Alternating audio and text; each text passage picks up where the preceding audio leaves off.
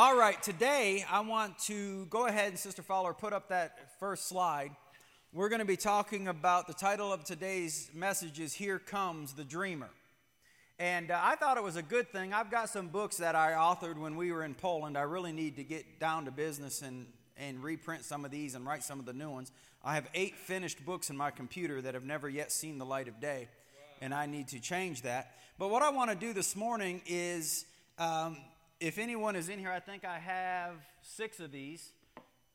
And the title of this book is The ABCs of Dream Development. Uh, giving you the power, I love this. This is how you know it was done in Poland. Giving you the power to achieve. I wrote it in Poland, and they had to, they weren't real, uh, you know, they, were, they spoke English about like I do. Giving you the power to achieve. So uh, that's supposed to be achieve. But anyhow, if you would like this book, go ahead. I got six of them. If you would like this book, come up here and get one. I want to sow these into your lives. I got six of them. There you go, sir. Love you. God bless you. The reason I'm asking you to come up is I, it'd take me forever to hobble out to you. I have one more. Come on up here. Oh, look who's sitting in church. How you doing, young lady? Everyone, I, I want you all to see my favorite church member. Miss Betty always says everyone's my favorite church member. That's true. Amen. All right, you ready? Here comes the dreamer. Now, I got a question for you as we get started. Are you known by those who know you as a dreamer? I'm going to say it again. Are you known by those who know you as a dreamer? And if not, why not? Because I want to say, like I told you last week, that as children of God, you and I are obligated to be dreamers, obligated to be visionaries, obligated to have kingdom objectives. If we're walking by faith, how many of you know you never get too old for faith? Right? You never reach, I heard Gloria Copeland say this many years ago, you never reach a place where faith is no longer required of you. It will always be required whether you just got saved today or you've been serving God for 80 years.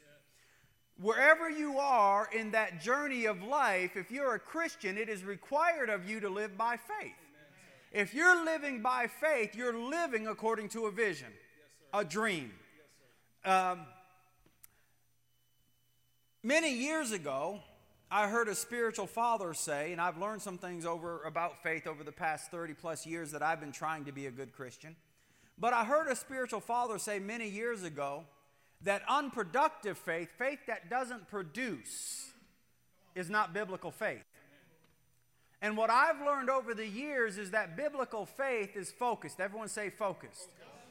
My wife has tried many times over the years that she would always, you know, when we needed something, she would say, Love, if you'll just decide what it is you want, we'll get it. Amen. She said, God always gives us what you're asking for when you finally make up your mind. And it wasn't too long ago I had a, a, a, revelation. See, for years I thought what she was saying is, Love, you are such a great man of faith your faith is so highly developed that if you would just focus it, will always get what you're believing for. But then I realized she's been getting what she asked God for since she was like 10 years old. So really what she was saying was not you are so highly developed. She was saying like, would you come up to my level so we can be in agreement? That was my revelation. Because she's always known how to focus her faith and believe God for something. But it is true if we're not focused, Faith is the substance of things hoped for, which is an earnest expectation of a favorable outcome.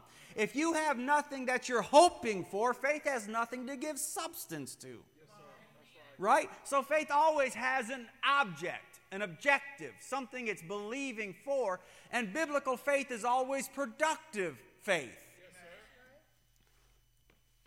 Our faith is meant to be productive, not destructive.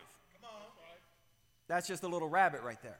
So faith is always focused. Now, what I've learned over the years, and you see this in the life of Abraham, you see it in the life of uh, really everyone that walked by faith in the Bible, is that faith has two primary objectives or two primary focuses. It focuses on two things. This is going to help you. Okay, everyone say, I'm listening. Because you and I need to be dreamers. We are obligated to be dreamers. And we have an obligation to this planet to do more than wait to die. You following me? I want to say it again. The church was not put here to occupy space and wait until we die. The church was put here to make a difference. We are the salt, we are the light, we are the difference makers. If, if listen, you and I are obligated by the word to be the doers of the impossible. We are the ones who see the invisible. We are the ones who do the impossible. We can't wait for the world to do that. They can't see the invisible. You and I are obligated to believe beyond what they think is probable and achieve it. We're called to be the dreamers, the visionaries, the ones who accomplish, the ones who sow in a time of famine and prosper even when everything else is falling apart.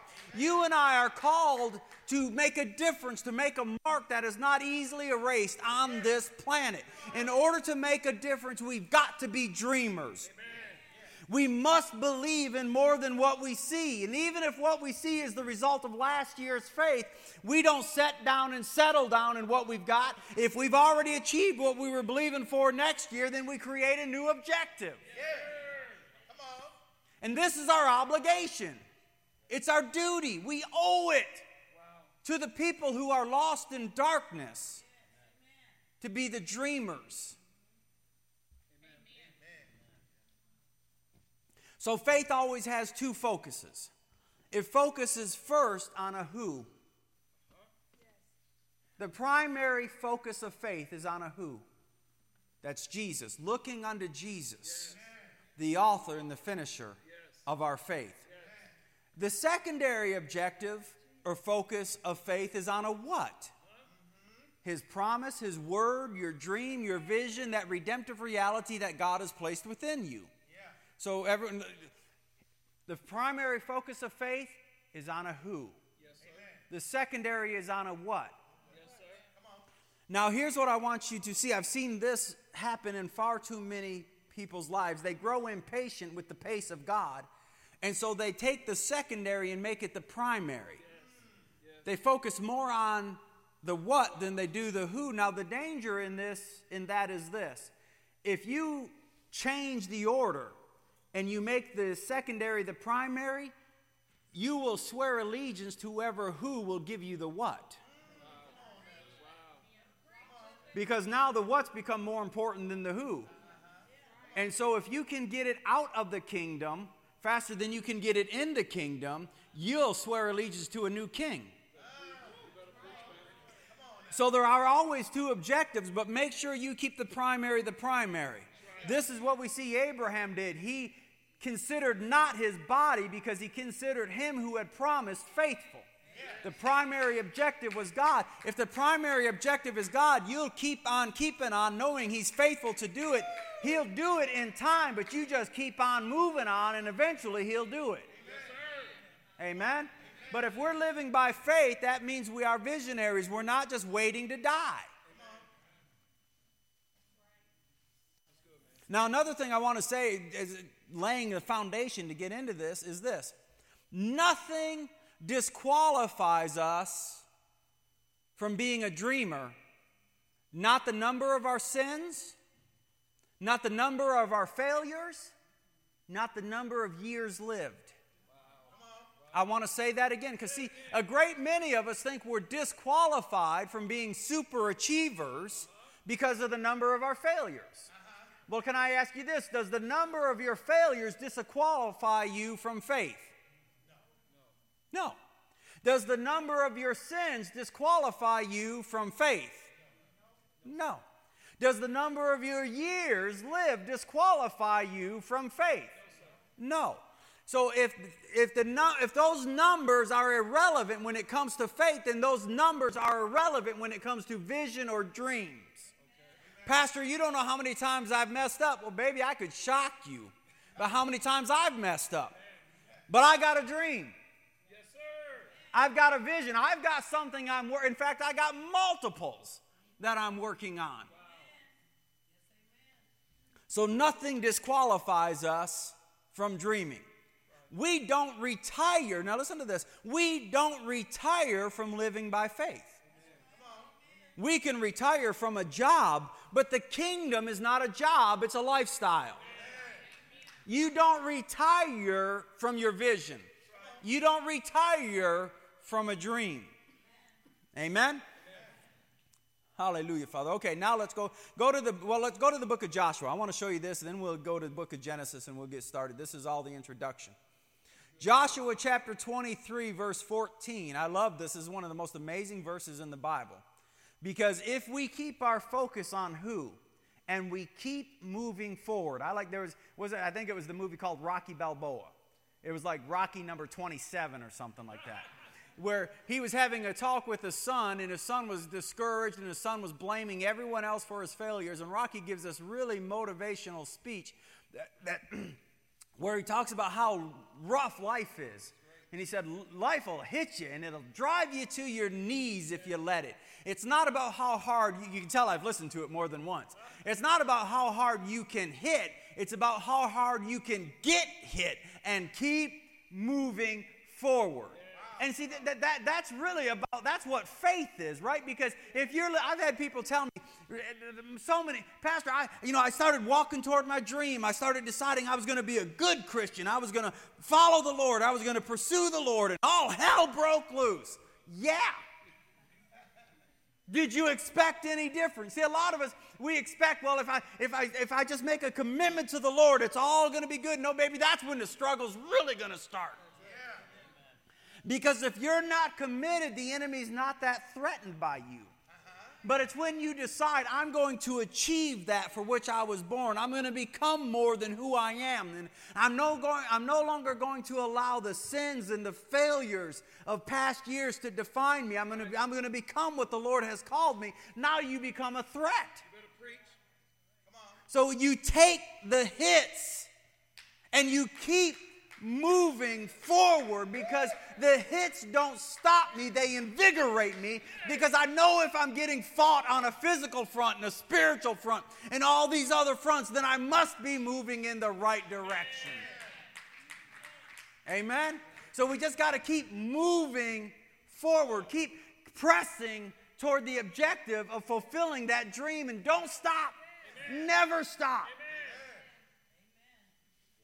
In Joshua, these words are written in Joshua for our admonition and to give us a hope. Amen. Joshua said this in verse 14 of chapter 23 Now behold, today I'm going the way of all the earth, and you know in all your hearts and in all your souls that not one word, everyone say, not one word do you know how many words God wants to produce in your life? All of them. He watches over His word to perform it. He doesn't want, in fact, the Bible says this God said, When I send out my word, it accomplishes what I sent it out to do, and not one word, everyone say, not one word. That means the word He's spoken over you. I want that to say la. Not one word. And that means the words he's spoken over you. He said, When I send out my word to you, it accomplishes what I send it out to do. And not one word that has come out of my lips will return to me void, but it will accomplish the purposes, the objectives, and the dreams I sent it out to do. Everyone say, That one word is my word the word he has given to you, if you don't stop, the only one that can negate it, my friend, is you. But if you won't quit, if you won't give up, if you won't give in, if you won't get out, then just like Joshua, you'll be able to say at the end of your days, listen, y'all, I've lived a long time, and today I'm going the way of all the earth. But every one of you know and you got you got to say it like a preacher when you say it. Now, every one of you, you know that not one word that God has spoken over us, Not one word, not one dream, not one vision, not one objective that God has given me has failed to come to pass. Not one word of all the good words which the Lord your God spoke concerning you has failed. All have been fulfilled for you, not one of them has failed. I got to tell you, over the years, I've learned to be a kingdom optimist. I believe in good things. One time we were ministering in Europe, and a guy came up to me and he said he had had a vision while I was preaching, and he had to share this with me through a translator. And through the translator, what he said was he talked about everywhere my feet go, flowers grow, and I appreciated that, and that was wonderful. And then he said, and you're just God's cheerleader. Well, the image that came up in my mind I didn't really like because I don't like seeing me in a mini skirt and pom poms. And so I thought, well, you, Bud, you nailed it at the first part. That I can agree with. The second part, I ain't no cheerleader. Until I looked up what a cheerleader was.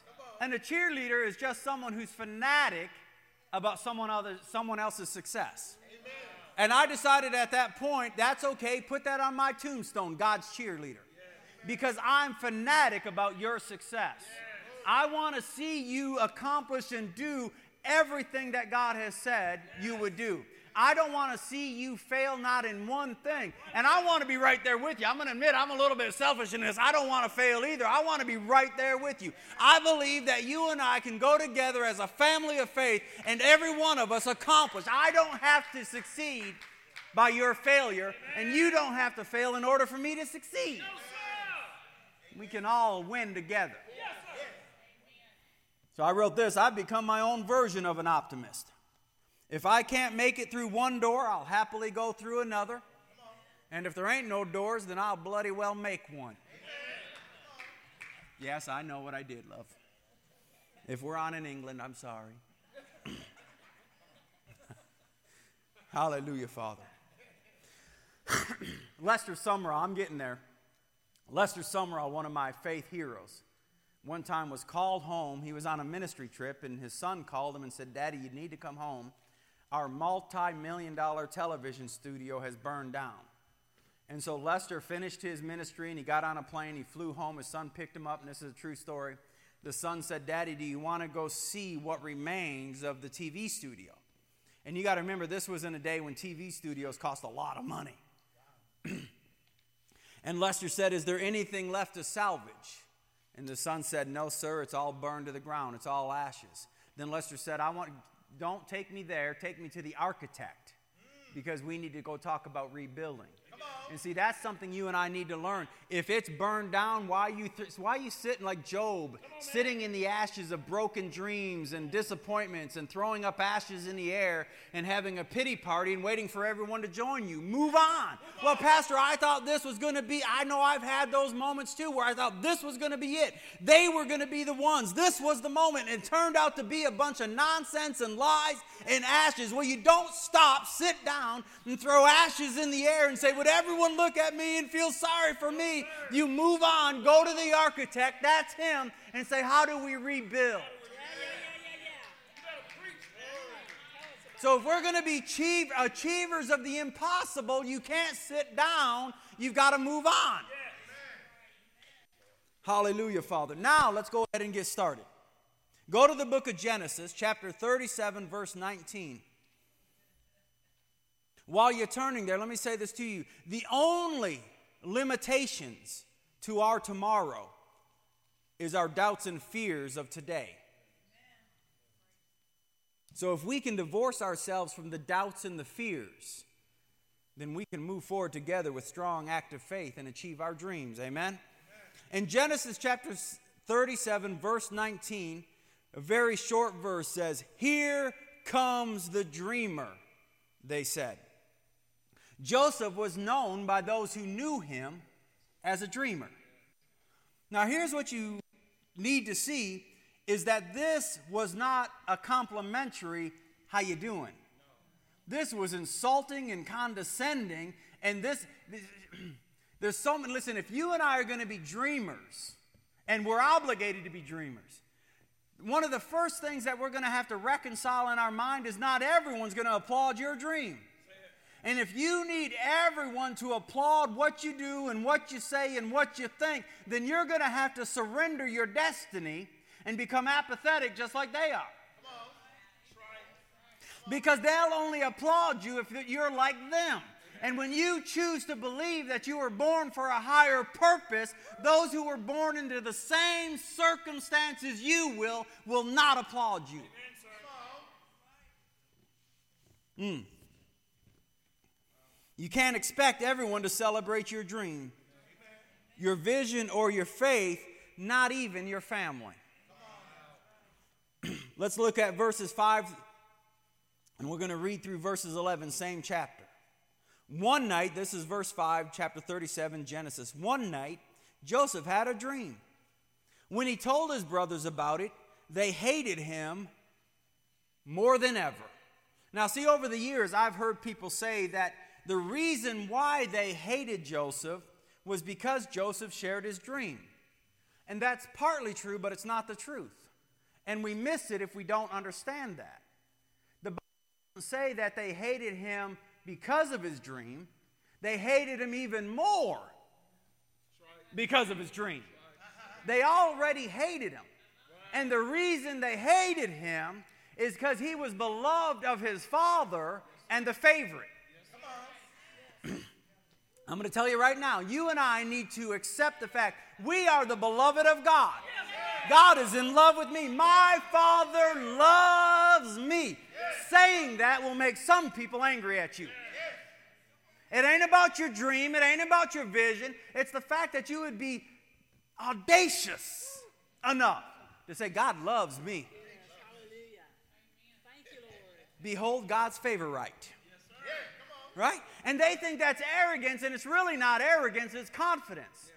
Because he said in his word that God has inscribed my name in the palm of his hand. God's got a tattoo that says, I love Jimmy. God loves Jimmy. Jesus plus Jimmy with the heart around. And see, when I become confident in that, that's enough to stir up hatred in some people. So they hated Joseph because he was beloved of his father and he was his favorite. Then, when you add to it that he was a dreamer, they hated him even more. Yes, sir. Amen. Now, here's a word to the wise do be cautious in who you share your dream with.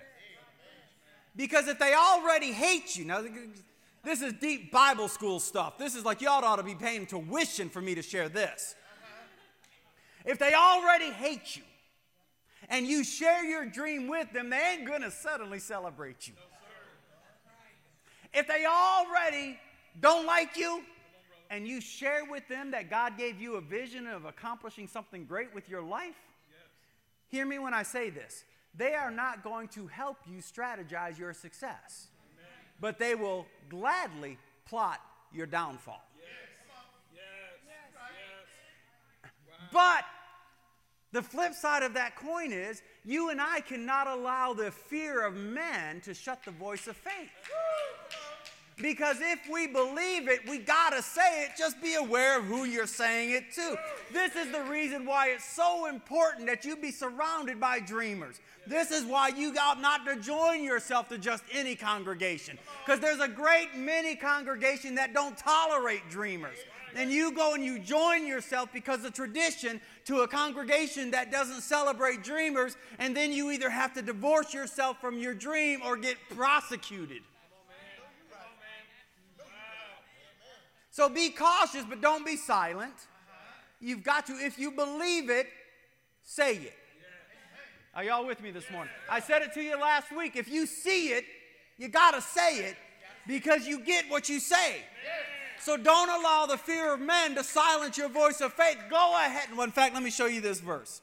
Is this okay? I've been dwelling on this all week, and I've been waiting for y'all to show up to give me an excuse.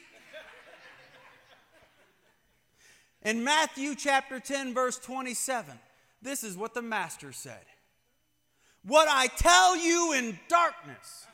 When do most people dream? Yes. What I tell you in darkness, what I show you in dreams of the night, you better speak in the light. And what you hear, proclaim it from the housetops. But get ready for the blowback. But you got to understand this that no weapon formed against you can prosper, and every word spoken over you in judgment you have the right to condemn.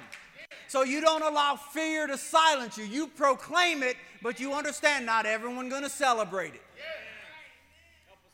But that's okay because you should never mistake the will of the majority with the will of God anyhow. Everyone say I am and I will always be a dreamer.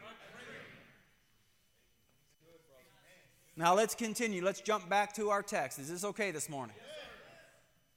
I'm telling you, I, I, so far I'm loving 2021. God's already given me the next three sermons. And they good.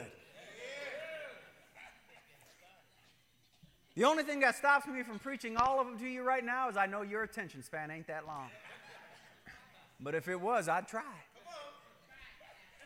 My foot's feeling good. Happy dance coming back. Verse 6 Listen to this dream. We're back at our text. Listen to this dream, he said. I like that, even though he said it to the wrong folk. Listen to this dream. I got to tell you, see, y'all thought I was born poor white trash, uneducated. But God has made something of me. The master done touched the trash and turned it into a masterpiece.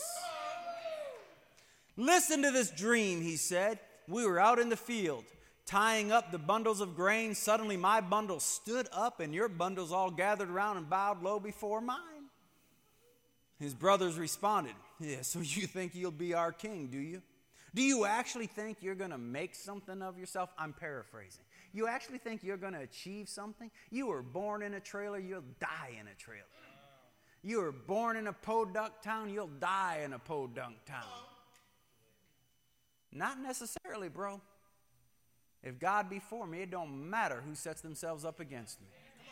And if God gave me the dream, not one good word, not one, will fail to come to pass.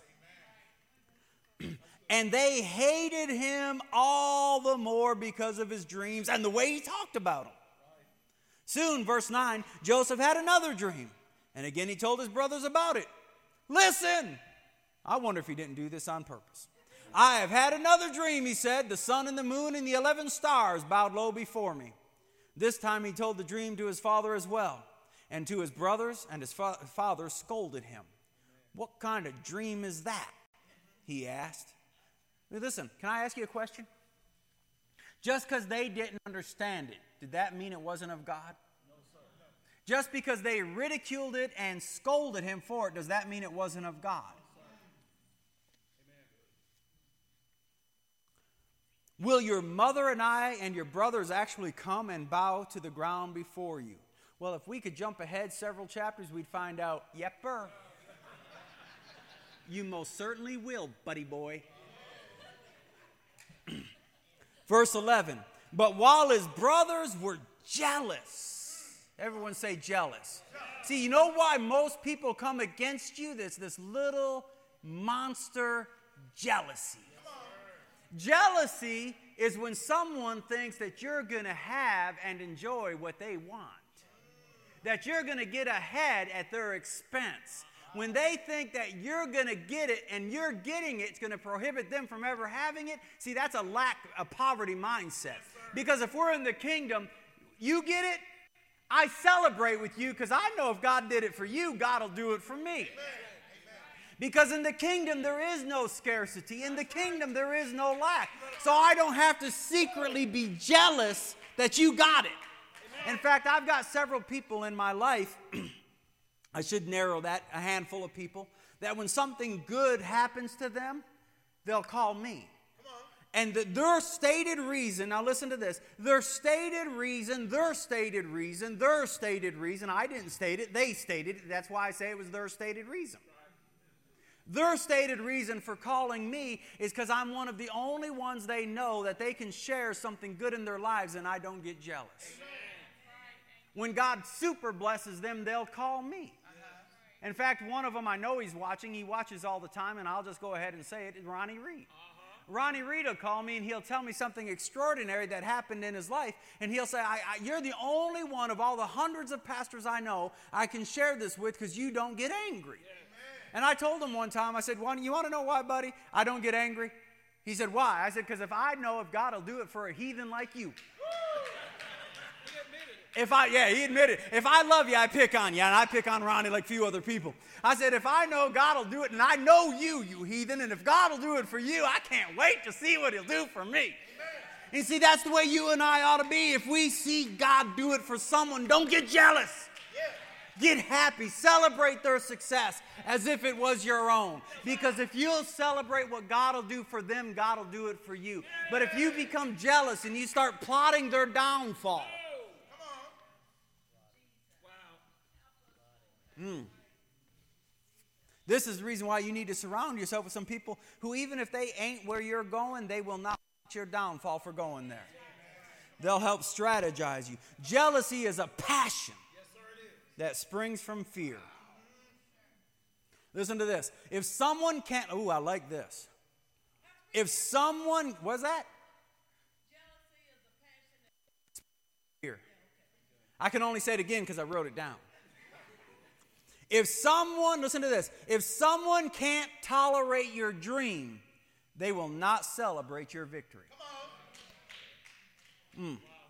If they get angry at you for nothing more than believing in a favorable outcome to a divine purpose, they are not going to strategize your success. I want to say that again. If they'll get angry at you for nothing more than believing, they are not going to help you succeed. Now, coming to Joseph, let's ask some questions here. Ready? Was he thrown into a pit? Yes. Did that stop him? Was he sold into slavery? Yes. Did that stop him? No. Was he falsely accused? Yes. Did that stop him? Are you starting to get the point? If you won't quit, if you won't divorce yourself from your own dream, it doesn't matter how many hits you've taken, and it doesn't matter how many years have passed from the time of inception till the time of deliverance. If you conceived it, you can have it, but you can't abort it. That's good, brother. Yes, sir. Was he thrown into prison? Uh-huh. Yes. Did that stop him? No, was he in prison, forgotten, and abandoned? Yes. Did that stop him? No. If you won't quit, if you'll keep moving forward, even when you take a hit, God will fulfill every word. You beginning to see see a lot. Listen, you sometimes we we think, well, if God actually told me to do this, the way would be a lot smoother. Where'd you get that? I mean, where'd you get that? That ain't in the Bible. You got that from a self-help book somewhere at Barnes and Noble. And you thought because it was in a self help book, it must be what the Bible said. No, baby, let the Bible be the Bible. You see, the, listen, some of us, we're too well informed to hear the voice of God. What do you mean by that? You got too many voices rumbling around up in there. And what you need to do is focus on the divine voice instead of everyone else's voice. You ought to be very selective in who you read and what you listen to. It's just like those folks that spend all day on social media. Then they get confused and they say, Pastor, why can't I hear the voice of God? Well, how much time did you spend in worship this week? How much time did you spend in the Word? Well, let me see your screen time. Well, Pastor, I ain't got time to pray. Well, it says right here you were on Facebook for eight hours. Sorry, I'm meddling. But we all need to hear the voice of God in order to succeed. And in order to hear the voice of God, I need to divorce myself from all the pundits and all the voices that are muddying the water and come before God in worship and prayer and the word and say, Father, what do you have to say? Because I ain't concerned about what they got to say. I want to know what he said. Mm. Hallelujah, Father. Go to the book of Psalms. We're going to read this. I said to you last week, listen to this. Kingdom dreams will always require godlike faith. In the revelation of the dream, I, details are generally left out. The dream is the end game. I like Rick Renner. Rick Renner said many years ago, he said, God is sneaky. He said, God will give you the end game, He'll give you the dream, but He won't tell you everything you got to go through to get there.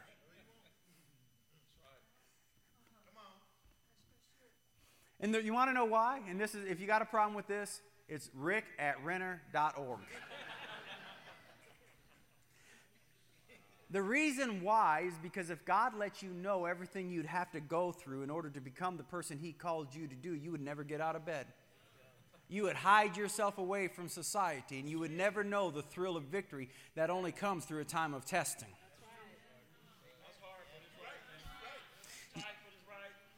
And so God gives you the end game. He says, I'm going to do this for you. You're going to have this land, and you're going to live in this house, and you're going to achieve this, and you're going to write books and build ministries and businesses, and you're going to do all these things. And you're like, Yeah, God, I'm going to do it. Shaka ba ba ba ba ba. And then you start your journey, and it's like, bam! Oh, I didn't expect that. Boom! Oh, that hurt. Bang! Oh, God, why didn't you tell me I was going to go through this? Because, baby, I know you. And if I told you what they were going to do to you, you would have never stepped out the front door. But understand this in all of your persecutions, in all of the trials, in all of the testings, my grace is more than sufficient for you. Because when you go through it, I'm a very present help in that time of trouble. Hmm. There are some aspects of my father. David said this David said, In my distress, you've enlarged me.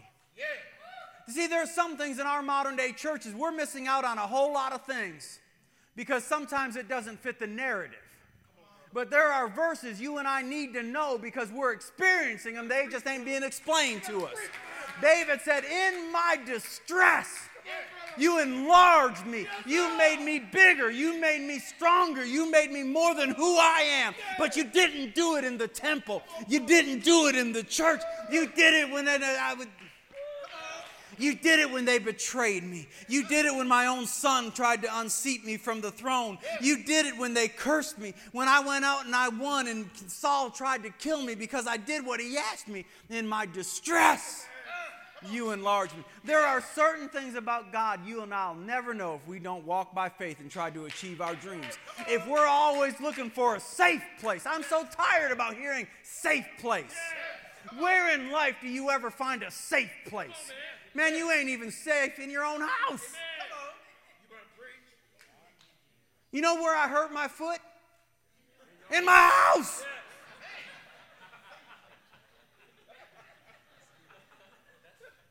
Oh, I, I told y'all I'm going to change my story because everyone's saying, Pastor, what'd you do? I got tired of telling y'all I kicked the door. So I changed my story. I fought off 15 armed men because they were trying to hurt my wife. Everybody was a kung fu fighting. It ain't true, but it sure sounds better. You see, what I'm saying is there ain't no safe place. Quit looking for a safe place. Quit looking for a place where there ain't no challenge. Quit looking for a place where you're never in distress. Press through those times because you'll discover that the God that's on the mountain is the very same God that's in the valley. Yea, though I walk through the valley of the shadow of death, I will fear no evil, for you are with me, and your rod and your staff, they comfort me. Where's the good? If we don't ever step out and realize I'm trying to do something for this planet, before I die, I'm going to do something for this planet. There are, there, I'll take hits, but I'll discover He's my shield. Mm. Being a dreamer will require risk. But once again, there ain't no safe place. And I'll tell you another, is this okay this morning? Another word that irritates me. I hear it, this is unprecedented unprecedented. I don't even know if they've ever Googled it. Find out what it means because it's unprecedented. The Bible says there ain't nothing new under the sun. Everything that's been done will be done, and that which is being done has already been done. But it's unprecedented. You know what they're trying to tell you? Ain't nobody ever lived through this before. And it's meant to make you hopeless. It's meant to make you feel that these are the darkest times the planet's ever experienced. It's unprecedented. Oh no, it's been done. And if they survived it, I can survive it. And if they sowed in a time of famine and prospered, I can sow in a time of famine and prosper. And if they stepped out on the Word of God and was healed, I can step out of the Word of God and be healed. And if they stepped out of the boat and walked on water, I can step out of the boat and walk on water. And if the Word of God didn't fail them, the Word of God won't fail me. For if God ever did it for anyone else, He'll do it for me too. Hallelujah, Father. Psalm 37, verse 23. As I said, we got to be willing to step out of our front door and realize to become more than who we are, we got to do things we weren't willing to do before. I remember one time I went into GNC, and the guy who weighed in on me looked like I want to look. He was muscular. Man, his muscles had muscles. And he walked up, I'm, I'm looking at all the vitamins. And I was probably 70 pounds heavier than I am right now then. I'm, he's looking, I'm looking at all the vitamins. He walks up. He said, Sir, is there anything I can help you with? At first, I want to say, Yeah, don't call me sir. My grandpa, sir. But I said, Yeah. I looked him up and down. I said, I'm looking for the pill up here that'll make me look like you. Pastor, you didn't. Oh, yes, I did. I want it now. I don't want to go through what he had to go through. I just want the pill. Y'all laughing, but you're exactly like that. We want the dream now. I want it now. And the Lord says, Well, you got to grow up a little bit. You're kind of flabby. You got to tighten them abs up. You got to tighten those faith muscles up. You got to learn how to take some hits. You got to walk through some things. And you're like, no, Lord, I just want the gospel. And you know what he told me? He said, sir, he said, there ain't no pill on our shelf like that. And I want to say, then what y'all open for? He said, this is diet. Cussed at me right there. Diet. And this is exercise. Cuss number two. You know what I did? I walked out the door. I aborted the hope of being muscular. That's deep preaching right there. Because, see, some of us, when we found out the cost, see, I, years ago I've shared with you, y'all can do anything and have anything you want in life if you're willing to pay the price. Yeah, There's a price for everything. The only, listen, you can live at the top of the hill. You don't have to live at the bottom of the hill. The only difference between the top of the hill and the bottom of the hill is cost. Oh, you can blame it on everything you want. But if you can pay the cost, they'll let you in. Yes, sir. Yes, sir. Yeah. That's good preaching right there. Because we're always blaming someone else. And the truth of the matter, the only prohibition is cost. If you're willing to pay the price, you can have it. You can be it. And it's that same way in the kingdom. See, I want to preach like T.D. Jakes. Am I willing to pay? That man knows the word, bro. Are you willing to spend the price to stay in the Word that long? I want to have the anointing of Smith Wigglesworth. That man prayed longer than most people could stay awake. Are you willing to pay the price? You can be it. You can have it. You can do it. There are no impossibilities to those that believe except for this one. Are you willing to walk by faith and do it? We got to take the steps. Are you in the book of Psalms yet? Psalm 37, verse 23. The steps of a man are established by the Lord, and he delights in his way. When he falls, he will not be hurled headlong, because the Lord is the one who holds his hand. Listen to this. I want to break this apart for you. The psalmist is telling us that God has arranged a path for you. Before you were ever born, God laid out the path. Before you were ever formed in your mother's womb, He established the redemptive reality of your life. He has ordered and arranged your steps, but they are still your steps. The steps of a righteous man. One of the things I've discovered is if you don't move, God won't move you. He'll try, but He will not move you. He'll urge you, but He will not move you. Hmm. You must decide not, get this, not only to move, but to move in the right direction. Move in the direction of the redemptive reality of your heart, that dream that God has placed within you. When you do, God delights in your way. He delights that you decided to get your move on. That's what it's saying. That's what the psalmist is saying. The steps of a righteous man, they're the man's. But the Lord delights in his way the fact that the man decided to move in the direction of the redemptive realities of his life. Hmm. But get this even when you are moving and moving in the right direction, going along the path that the Lord ordained for you, verse 24, when he falls.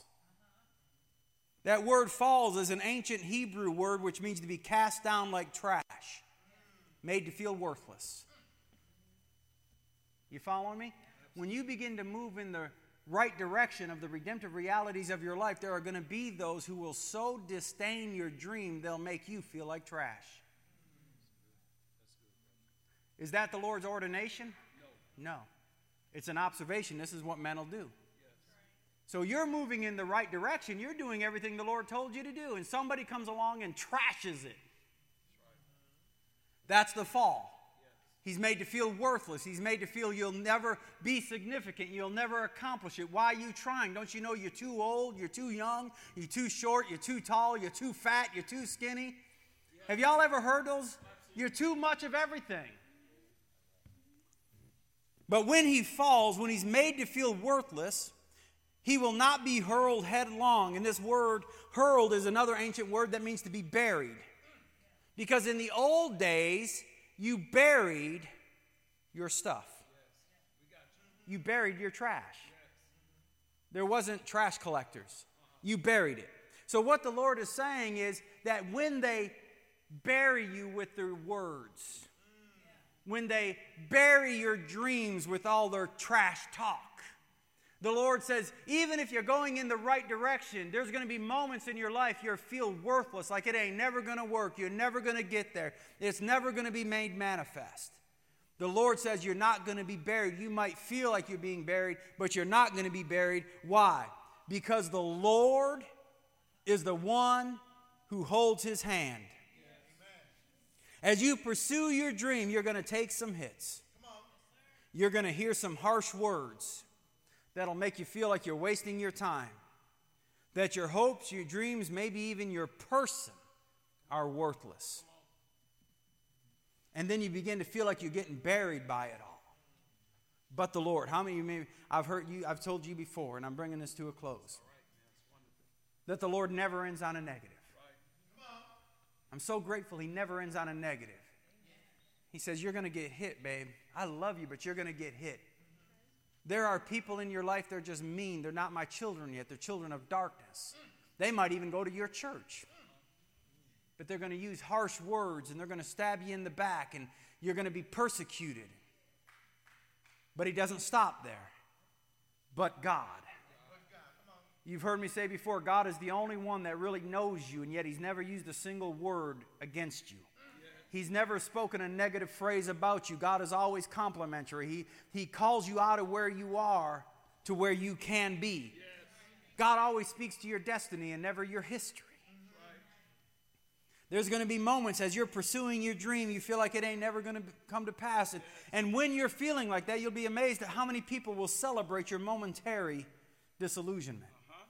I've met people before, met one, I'll say one, one person in the store who used to attend our church, and didn't get what he wanted, so he left. And we met him one time in a store, and he looked at me with a smile and he said, So I heard Real Life Church closed.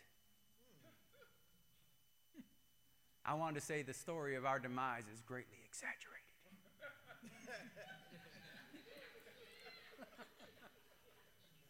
So, did y'all close the door? Did you? Did you? I knew when I left you wouldn't make it. See, there are going to be people when they exit their lives, they pray for your downfall because misery loves company.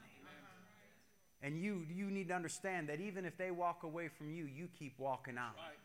If they're not willing to walk with you, you don't stop your journey in order to go back and get them. They have an option. They can walk on or they can stop.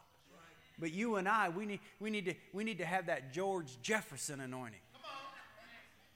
Y'all don't even know. See, you got to be anointed to understand the George Jefferson anointing. Moving on up to the east side,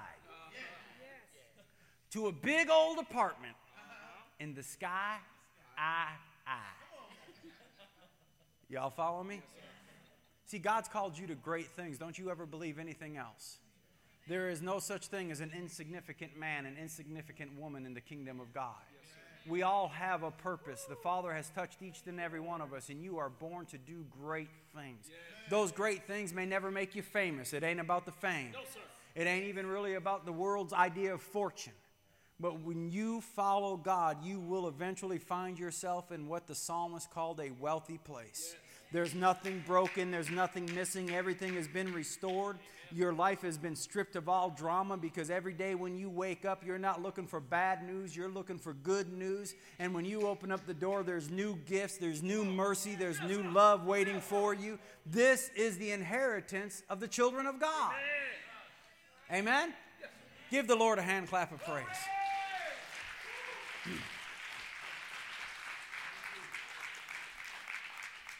Your dream is worth dreaming, and it's a precious thing. I personally believe that you should never abandon the purpose for which you were born. And you should never surrender your individuality for the conformity of the crowd. God didn't call you to be like everyone else. He didn't call you to dance like them, so why try? He didn't call you to sing like them, so why try? He didn't call you to walk their path. So be who God called you to be. Be you. Be the best you that you can be in Jesus Christ. Amen. Go ahead and stand to your feet this morning. Hallelujah, Father.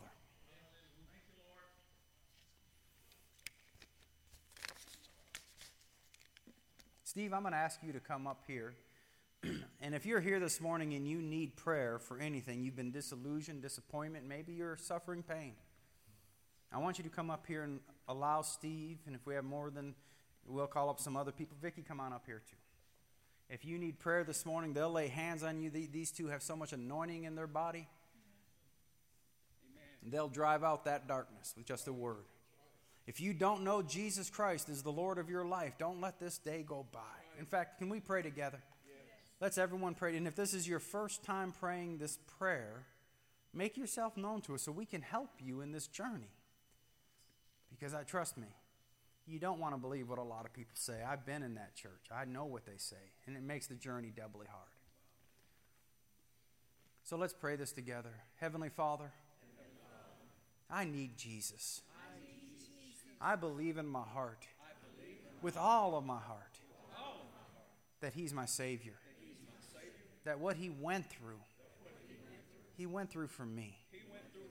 And so I pray in His name that you would receive me, clean me up, give me a brand new start, put a new hope within my heart, and I will make a commitment to you that I'll live for you every day of my life.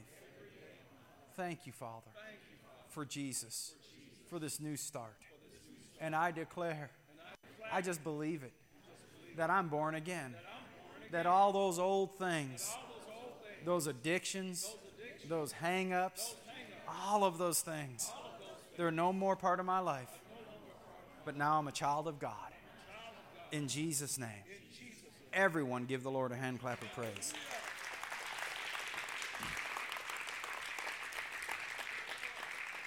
And so, if this was your first time praying that prayer, let us know who you are.